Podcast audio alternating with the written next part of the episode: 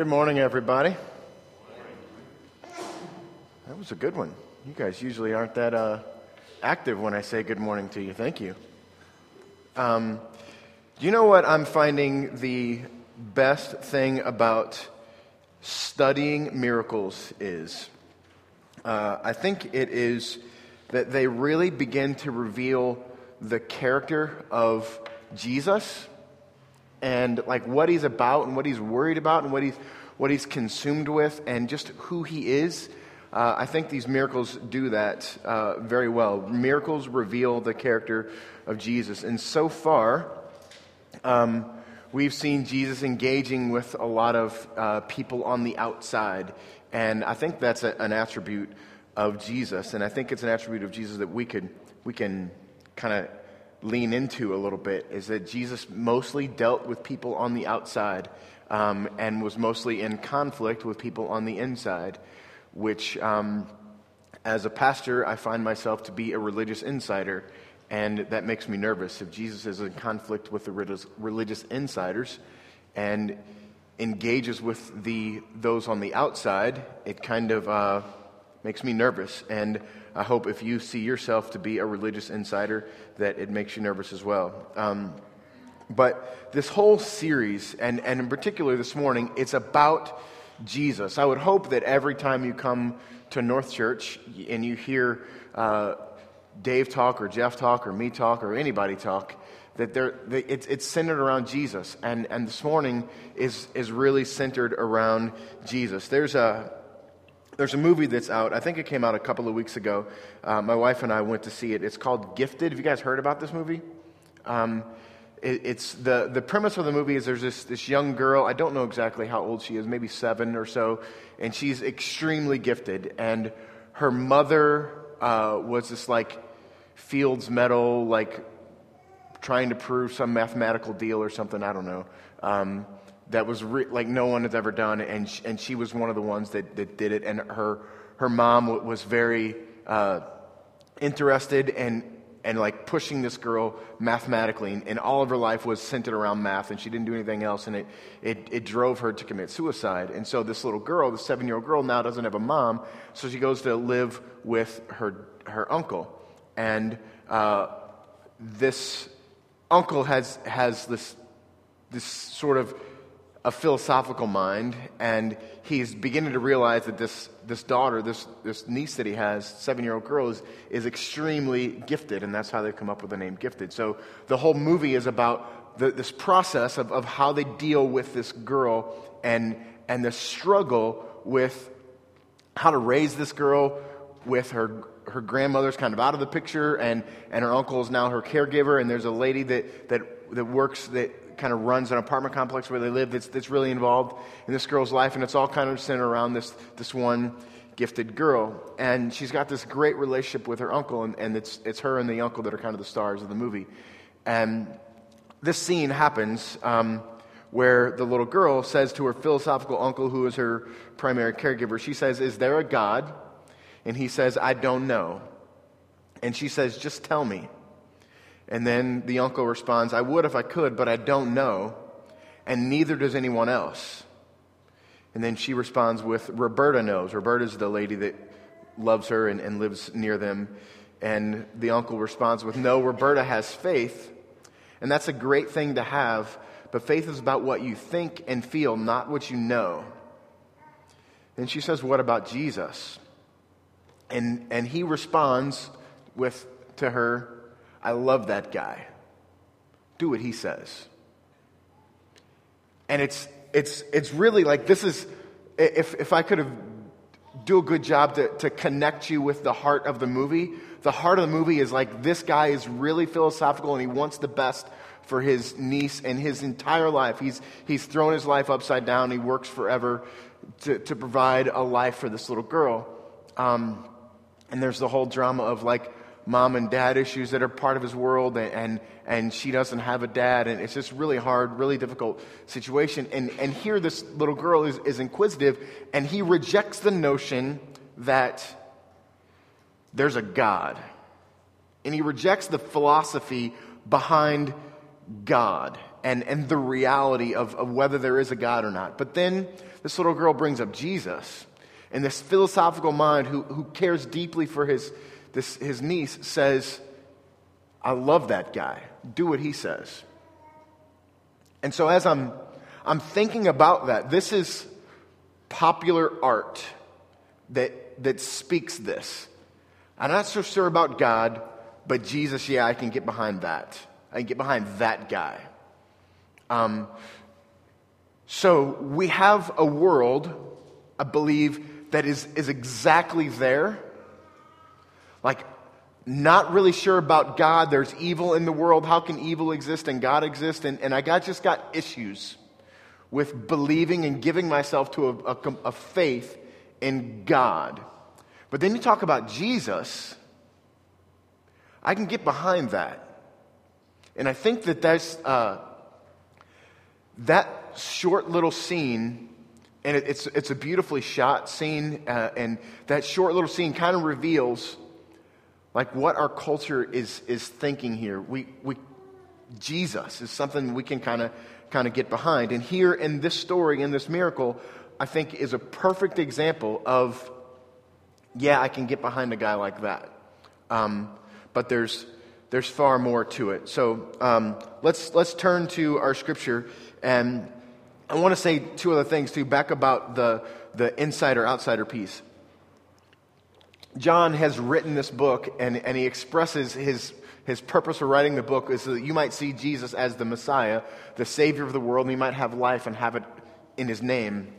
That's John's purpose for the book. And, and the stories that he's relating here in this context, this is the third story. The first one starts with, with the woman at the well when Jesus encounters a woman at the well who, first of all, she's a woman and she's from a race that he, couldn't, he shouldn't be connecting with, but he connects with her anyway. She is the definition of outsider.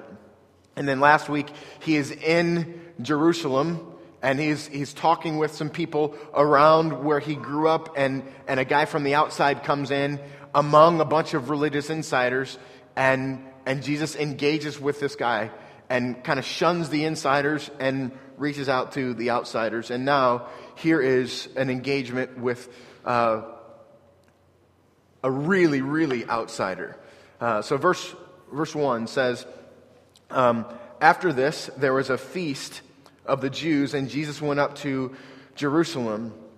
Now, there is in Jerusalem by the sheep gate a pool in Aramaic called Bethesda, which has five roofed colonnades. Um, we need to get some context here. A sheep gate. So the city of Jerusalem was walled, and there's seven or eight gates around the edge of the city. And, and this particular gate that Jesus went into is called the sheep gate. Uh, do you know why it's called the sheep gate? It's for sheep. That's exactly right. So inside the very near the sheep gate is the temple and where the temple is, is where they would make sacrifices, mostly of sheep. So when somebody was coming to sacrifice a sheep, they would come through the sheep gate. So what's around the sheep gate is a lot of stuff that you might be from, might think would be around a sheep gate. Have you ever been around a sheep? You ever been to like the, the zoo and seen sheep or, or been around a bunch of sheep? They are nasty creatures, right? They are, um, you guys wearing cotton today? Thank you, sheep. Um, but sheep like wear cotton. They don't get a chance to like like wash their cotton. It just like if you if we were to go out and work outside all day today, our cotton shirts would get pretty nasty, right?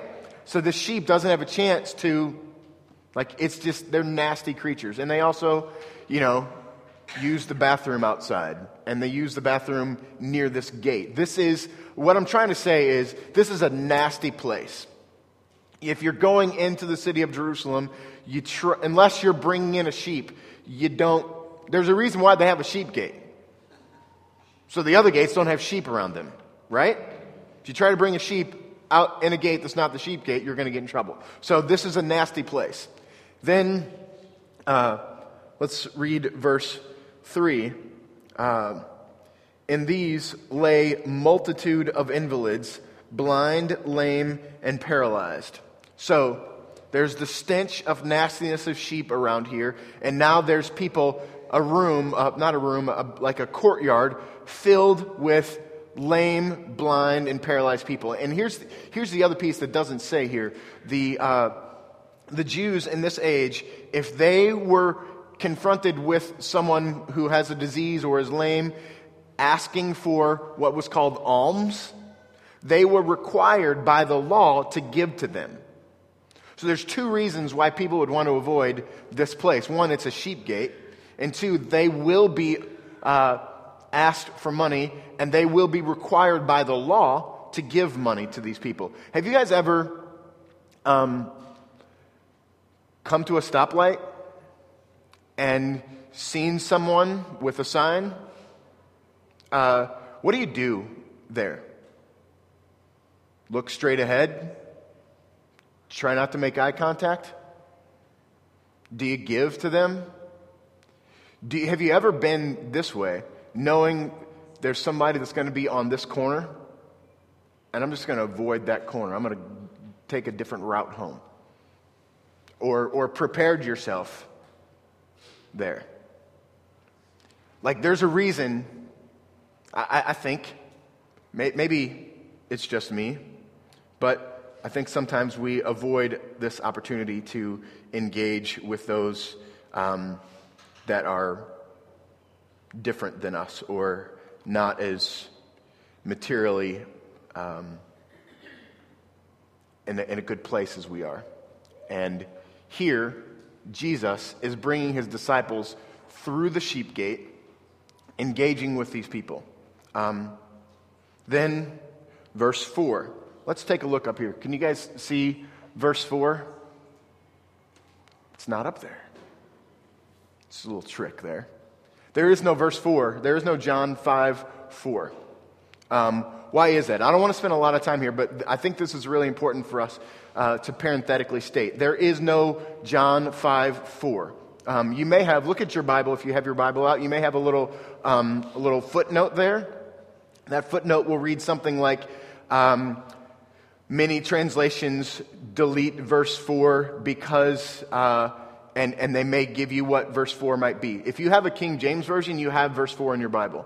If you don't have a King James Version, most likely you don't have a verse 4 in your Bible. Because here is, there is a process for the canonization of Scripture and what we have to be Scripture. And that process is mainly there are scholars who look at hundreds and hundreds and hundreds and hundreds of uh, uh, different manuscripts of the original language. So, um, and I'm gonna, I've got a blog post I'm gonna put up tomorrow that goes into more detail about this. But ultimately, if we can rely on the, the reliability of Scripture, if the manuscripts that we've found in, in one area match the manuscripts that we found in another area, which match the manuscripts we found in another area. So there's literally thousands and thousands, I think about 25,000 copies of the New Testament that we have, that we've tracked down. And if they match up in all 25,000, then we can trust that this is what the original authors said. If there are some inconsistencies there, the likelihood is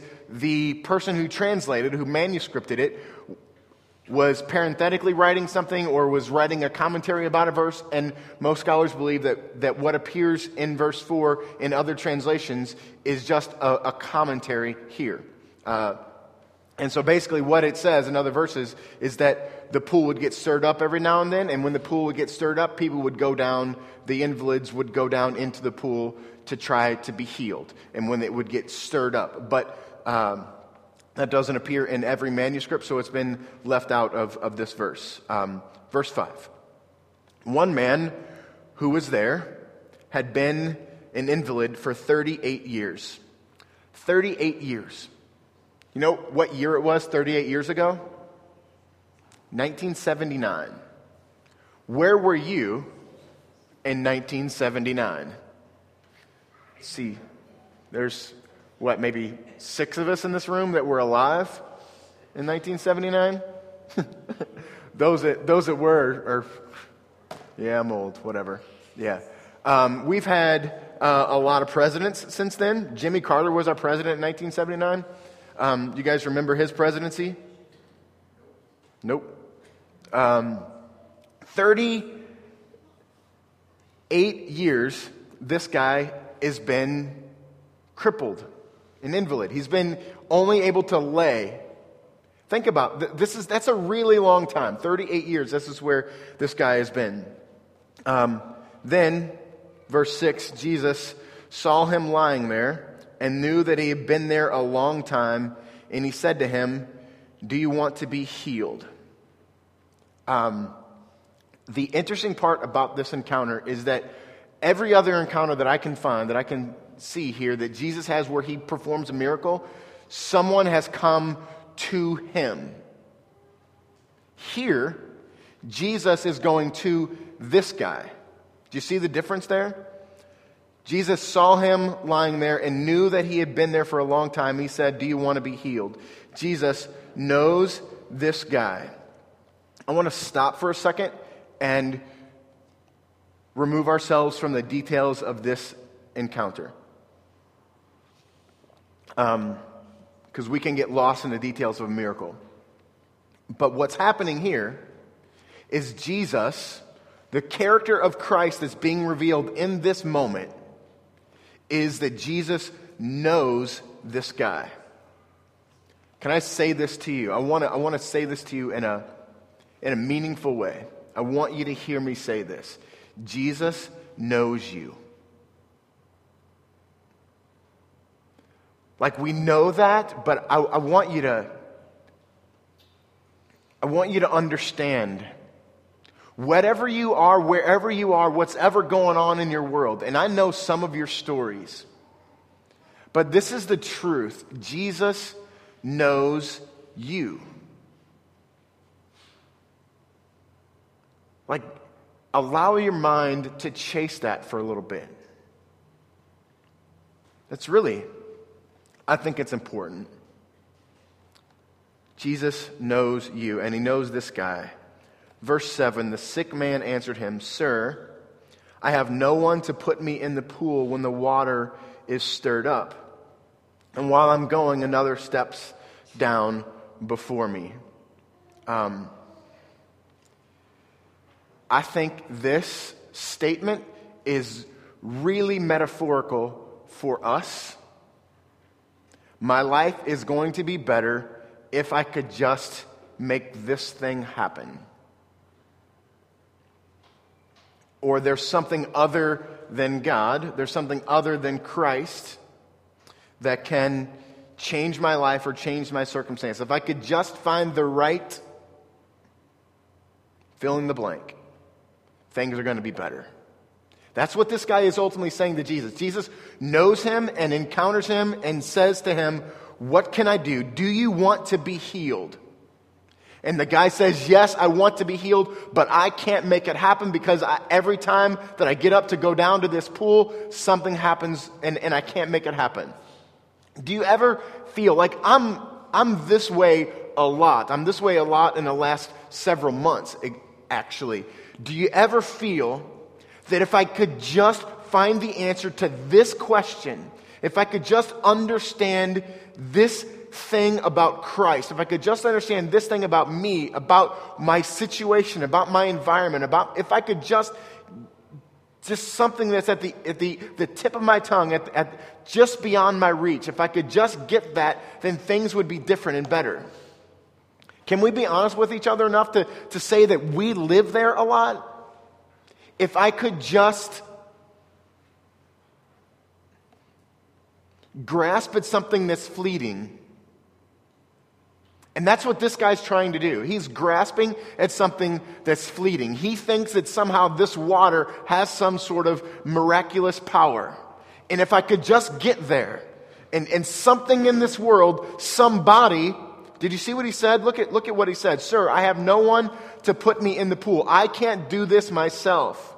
But when the water is stirred up, while I'm going down, somebody steps in before me. There's some people around me are the cause for my pain and my staying this way. And an inability in me is the cause for my issue.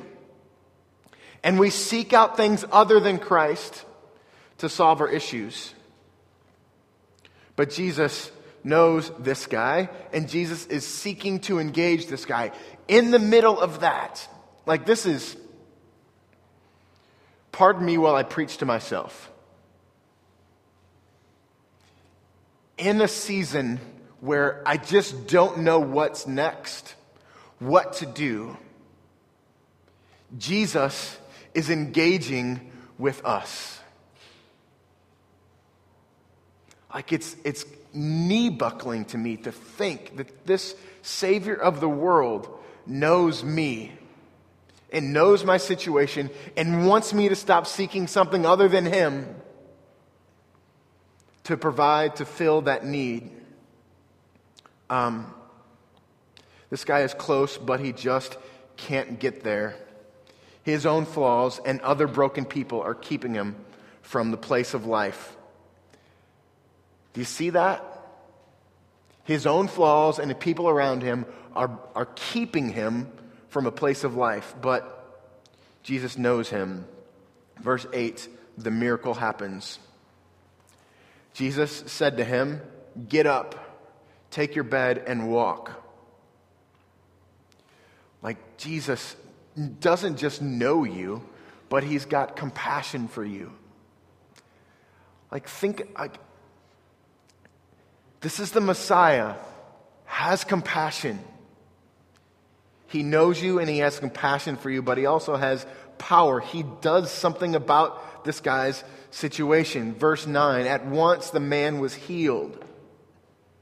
At once the man was healed, and he took up his bed and walked, and now that day was the Sabbath. Um, it's interesting that he healed on the Sabbath. He's not supposed to do that, according to the insiders' traditions. You're not supposed to do that. But Jesus is more concerned with having compassion than following rules. Um, look at Jesus. Uh, here's, a, here's a piece about this story that makes me crazy and makes people, other people crazy. So there's a, there's a bunch of people in this setting, right? Not just this one guy who's been an invalid for 38 years. There's a bunch of people here that need to be healed. Why doesn't Jesus heal them? Um, that's, a, that's a hard question to answer.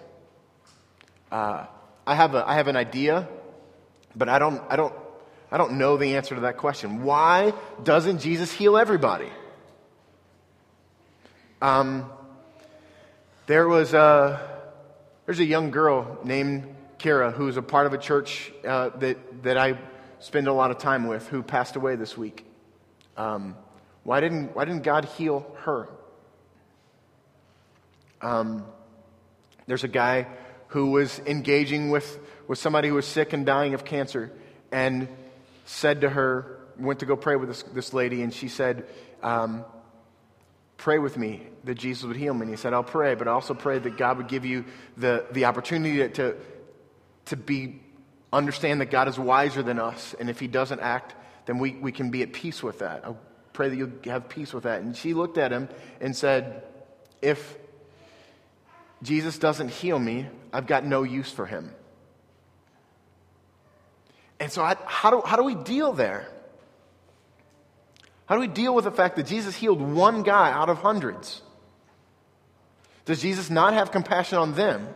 Does Jesus not have compassion on Kira, who just passed away, and her family? Does Jesus not have compassion on, on the woman that my pastor friend was talking to? Does Jesus not have compassion on the people in your life that are sick and have been sick for a long time.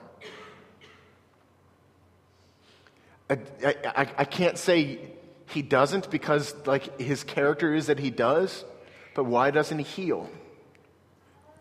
Um, I think J.C. Ryle, uh, who's an 1800s uh,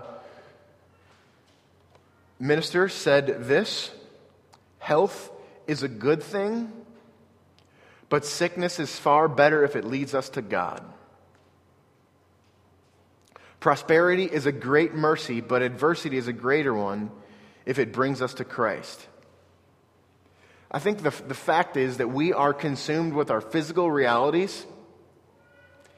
Many times we're so consumed with our physical realities that we miss the spiritual reality that's happening to us.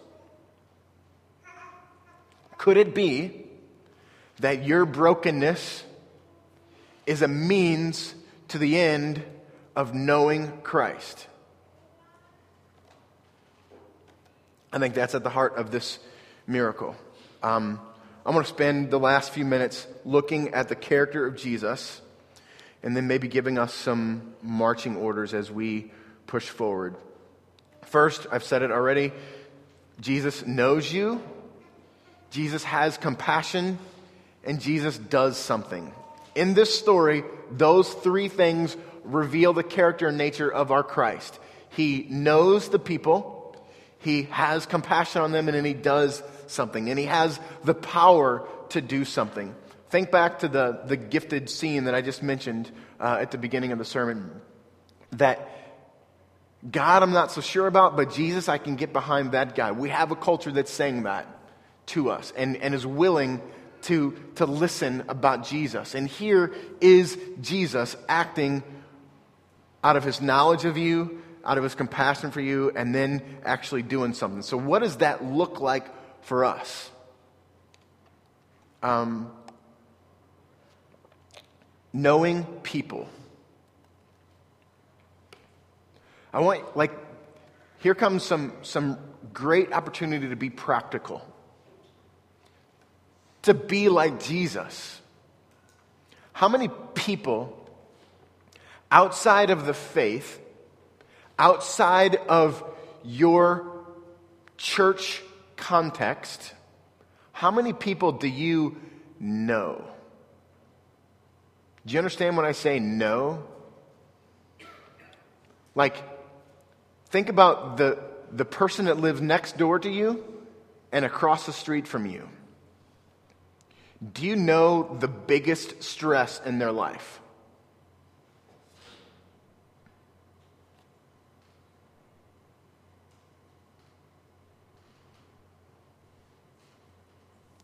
If you don't,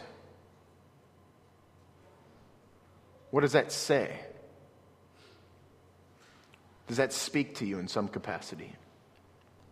What about your, um, there's a lot of us in here who have, have kids in school. What about your kids' teachers? Do you, do you know them? What about your, your friends at work? Do you know them.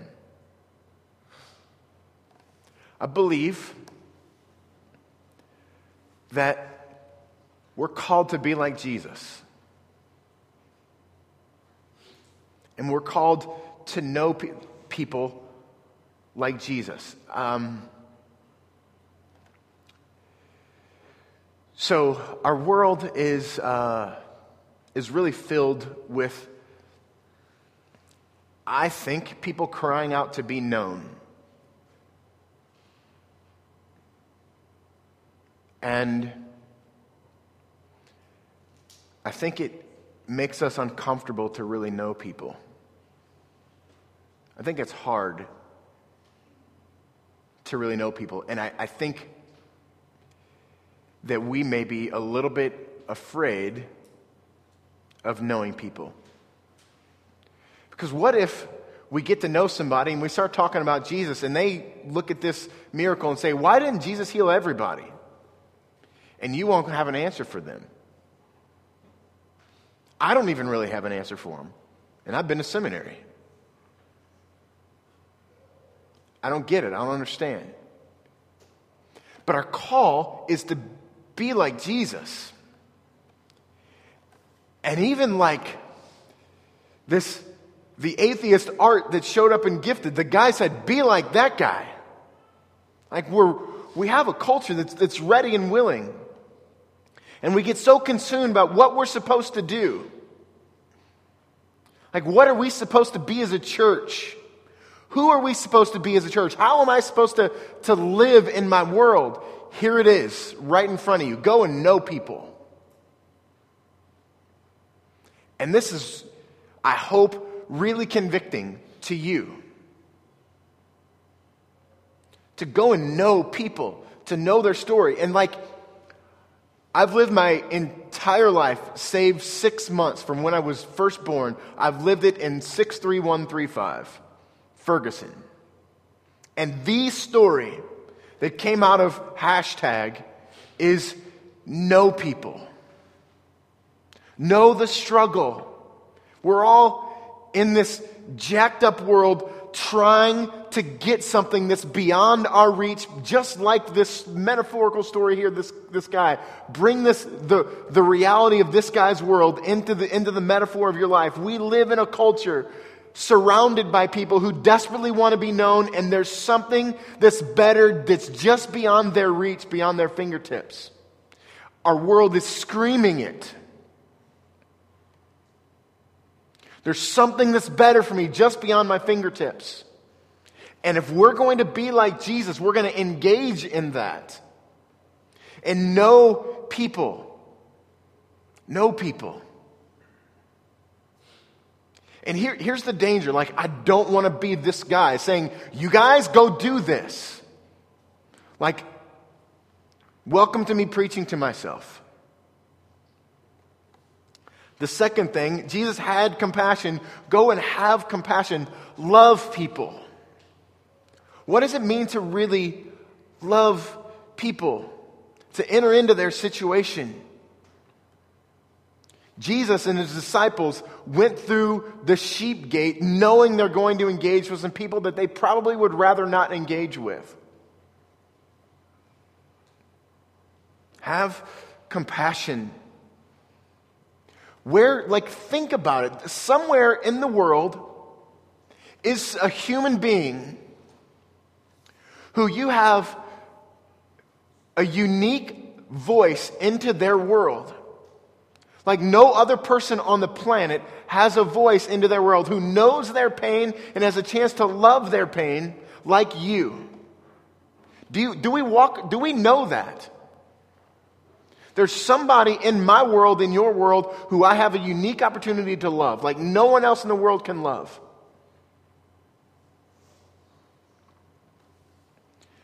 To be like Jesus is to go and know and love that person. And then the last thing is just go do something.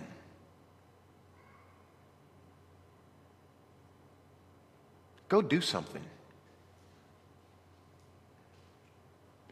Like, that's deeply profound.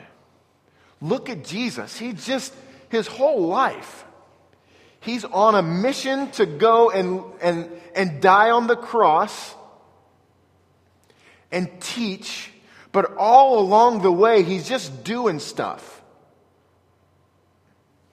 Your mission one day is to be before a holy God and worship him forever and be exactly who and how and what you were created to be. And along the way, just do stuff. Just do stuff. I think I'll just stop talking now. Let's pray. God, I thank you so much for Jesus and his life and his character and his example. Lord, I pray that you would motivate hearts, motivate lives in this room to go and be like Jesus, to go and know people and to love people, and then to do something.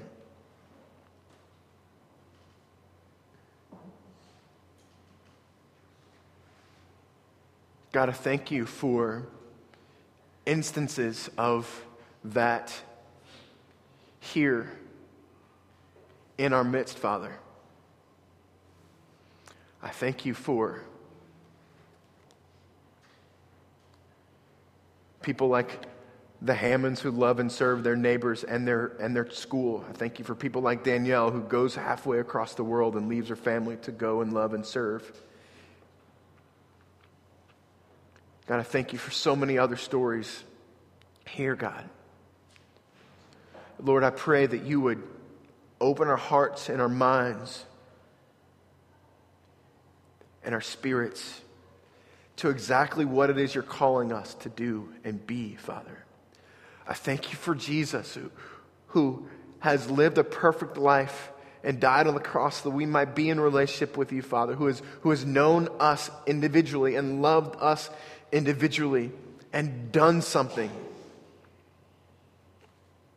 And God, would that be our motivation to go and do something, God.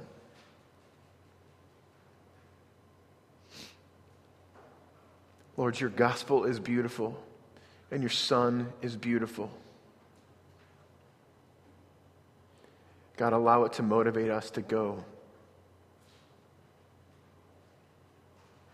and engage with the world.